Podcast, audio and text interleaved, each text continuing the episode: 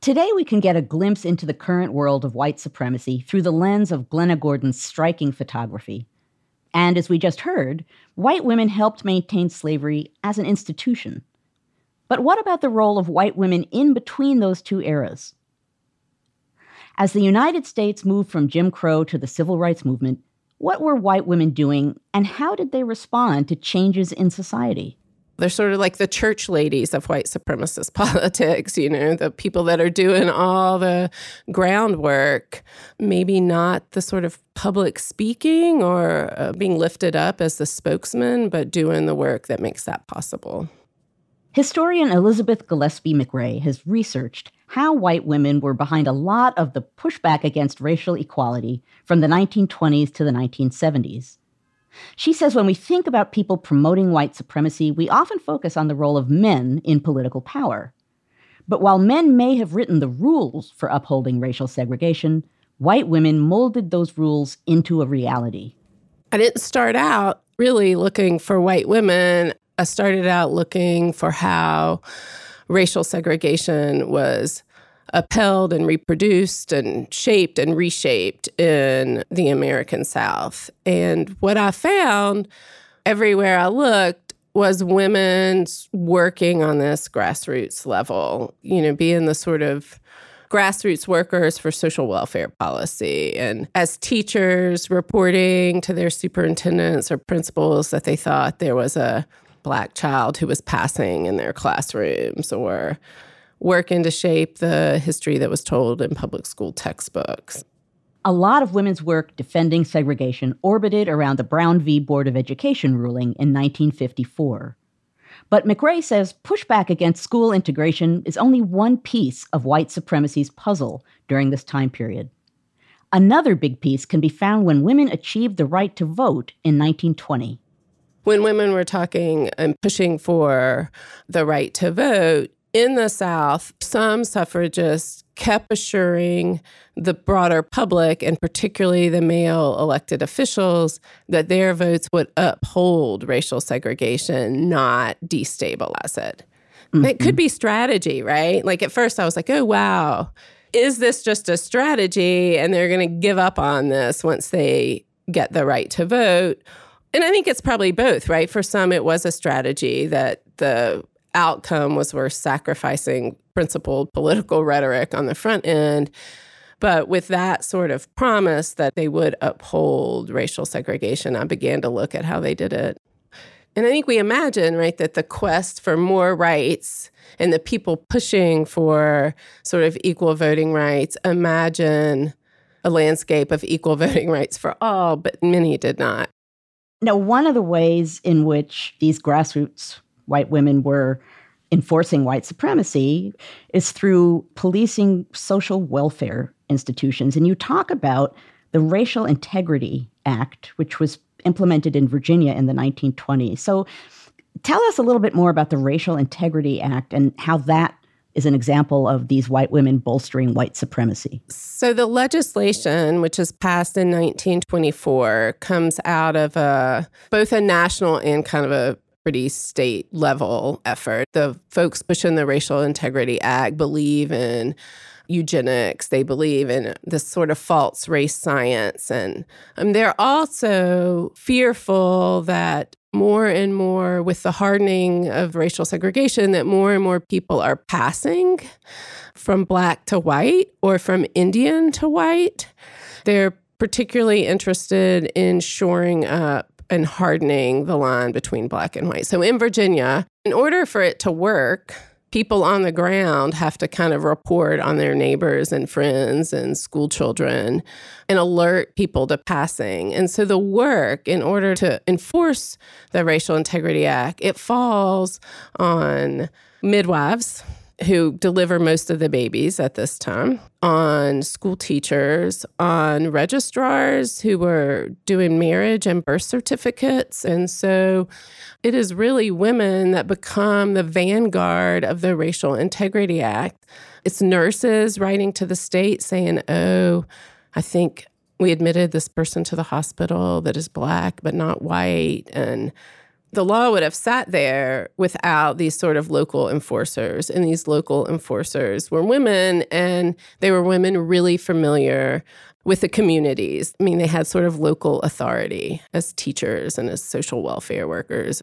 Wow. So these white women doing really the legwork and being the eyes and the ears. I mean, it's a reminder, right, that passing a law is one thing, implementation is another. And your work's pointing out how these white women are really at the root of that. Right. And they weren't screaming like racist epitaphs, right? Like their work was quiet and sort of sustained, and they were, in their mind, they were following the law. I don't know whether they were committed to white supremacy or not, but it doesn't matter because their work shored up the system for a long time. Even in the 1980s, people were having babies in hospitals in Lynchburg and the hospital officials would look at their last name and declare their racial identity, even if the mother disputed it. Now, another way that these white Southern women are really enforcing white supremacy is through education. So, how are these women using public education as a kind of platform for white supremacy? It's a place that women, even before the vote, had carried some sort of public authority, right? Schools were thought to be kind of an extension of the home, and maybe not in policy, but in practice. Um, public education was dominated at the sort of ground level by women. Um, in the interwar period, so between 1920 and World War II, white women had really won the battle in terms of what was in um, the nation's textbooks. I mean, it was a very white South friendly narrative, a narrative of sort of reconciliation around imperialism, or a narrative that said Reconstruction was corrupt and it was corrupted by African Americans and greedy Yankees who came down to the South. And I mean, that was the story told. So that the national narrative was kind of dominated by this white Confederate narrative. But these sort of female producers of white supremacist thought kept telling white women that they had to work to make sure that their schools kept up those stories. And it was particularly important as former Confederates and people who had memories of the Civil War and Reconstruction and the birth of Jim Crow died out, that women needed to be really vigilant about what was being taught in their schools. So tell us about an essay contest that students were encouraged to write. Well, in the interwar period, they were often about sort of um, celebrating the Confederacy. So, why was the Confederacy right to secede? But after World War II, as the Allies in sort of shoring up racial segregation begin to defect, the Democratic Party and the Supreme Court and the United Nations is offering a kind of multicultural education curriculum, segregationist women begin to sort of retool these essay contests. So the white citizens councils, for example, in Mississippi, will have essay contests even as late as 1959 and 1960 about why segregation is best for both races. And the prize for one girl and one boy from Mississippi is $500, which at that point would have paid for four years of a college education at the University wow. of Mississippi. So we're not talking about, you know, chump change for this, right? For an essay, it's not like $25, it's $500. And thousands of students wrote these essays. So there's 16 in 1959. they're still around. like that was their sort of education. But that's a way that even after the Brown decision, that folks continued to cultivate a curriculum in kind of a segregationist education so that when the Civil Rights Act and Voting Rights Act passed, you had a new group, a young group of white Southerners and white Americans who had been trained and taught this narrative that was really counter to the civil rights movement. Now, it strikes me some of what you're talking about in all of these different ways in which these white Southern women are having power to influence things is partly the morality of motherhood power. Is that part of what they're banking on here? It is part. And I think the female political strategists of segregation try all sorts of different languages They employ motherhood. Like, if you're going to be a good mother, you need to uphold racial segregation. They experiment with like languages of sort of citizenship. They'll try out colorblind rhetoric. But motherhood is really central in the way, if we follow sort of how they craft ideas of motherhood, it bleeds over later into a language of family values that they can sort of draw the line between what it means to be a good white mother. And so being a good white mother meant in many ways that you taught the lessons of racial segregation and that the larger society could recognize what a good mother you were by the racial distance that your children kept. But the language of motherhood meant that you could cross class lines, right? If racial distance was the mark of being a good white mother, then poor white women in the architecture of segregation could uphold that, right? So the women in New Orleans, like in the Ninth Ward in New Orleans, which was a working class white neighborhood in the 1950s and 60s, they could be good white mothers because they could ensure that their kids went to segregated schools, right? In a way that economically, in an integrated world, they would not be able to move to the suburbs and make sure that their kids went to virtually all white schools. But in a system of legalized segregation, they could be good white mothers.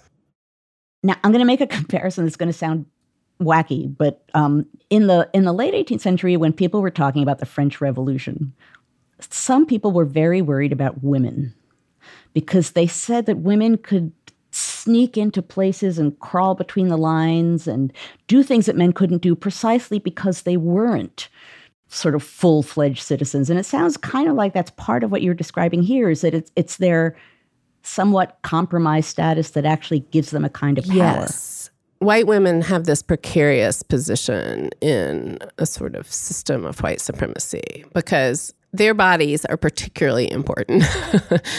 By crossing the racial line in terms of marriage and sex, they can destroy the color line. And so it's really important that white women are policed too. And a lot of the work the most active female segregationists do is about policing white women too, to making sure that they don't do that. But I think you're right in the way that um, the core women that I write about believe that they're more powerful because they're not seeking the rewards of the party. So they can be ideologically pure because they're not going to lose a committee assignment. They early on begin to talk about how Democratic men, big D, Democratic men in the South, are going to follow the party because they can't adhere to their principles in the way white women can. And so it is up to white women. If they break from Roosevelt's politics, they're not going to be punished. I mean, because they don't have these sort of committee assignments or positions in the party. And so it is their compromise position that allows them to think that they are the sort of the true believers and the gatekeepers for racial segregation.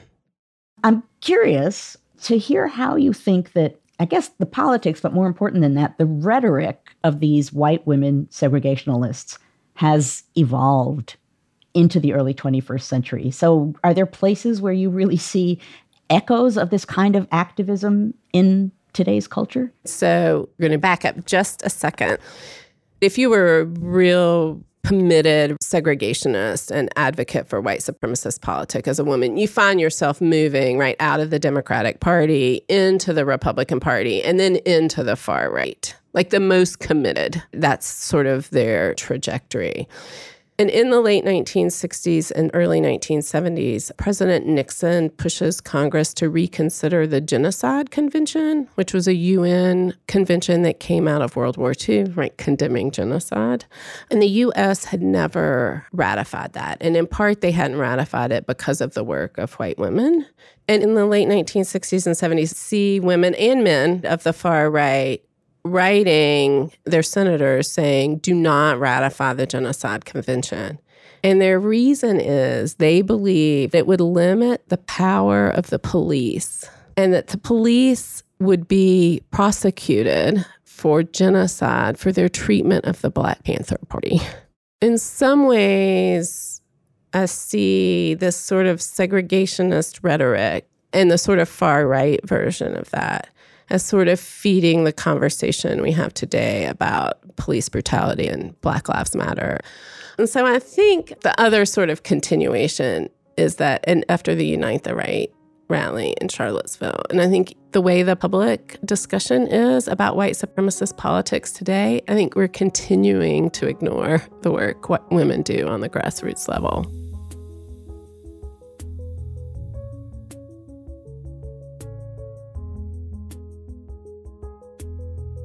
Elizabeth Gillespie McRae is an associate professor of history at Western Carolina University. She's also the author of the book Mothers of Massive Resistance White Women and the Politics of White Supremacy.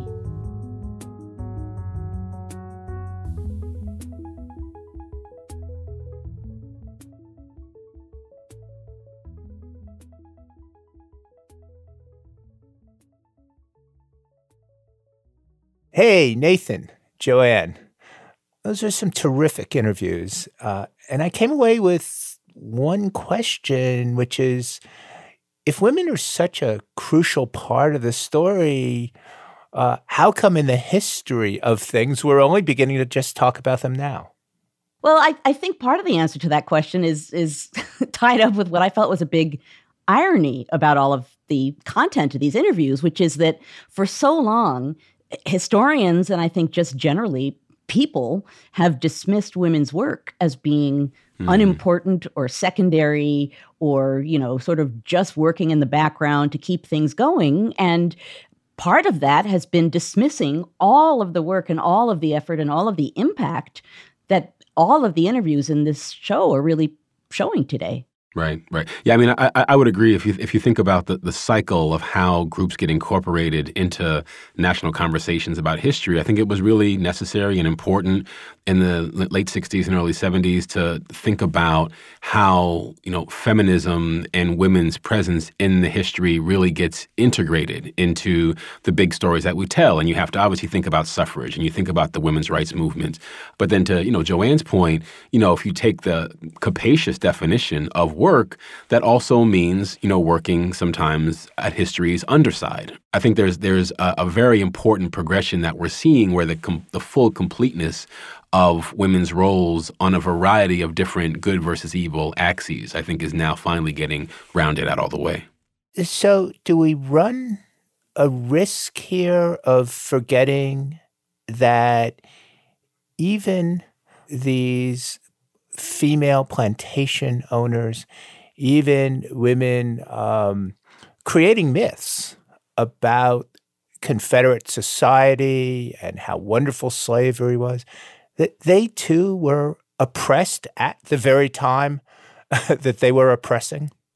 I mean, I, th- I, think we can, you know, very safely talk about how women's um, activities were circumscribed by patriarchy, even as they're engaging in, in white supremacist work you, you look at the you know United Daughters of the Confederacy, for example, and you know they are engaged in you know basically helping to advance a, a very particular vision of the lost cause and of, and of, the happy plantation, but relegated to the domestic sphere. I mean, you know, you're talking about an organization that had you know some 45,000 members shortly after the turn of the century, and what they're basically you know doing with that woman power in large measure is you know engaging in you know very um, clear moments of of memory or, or refashioning the plantation memory, building a, a Mammy or proposing to anyway, Mammy Monument on the Washington Mall. That was one of their big projects.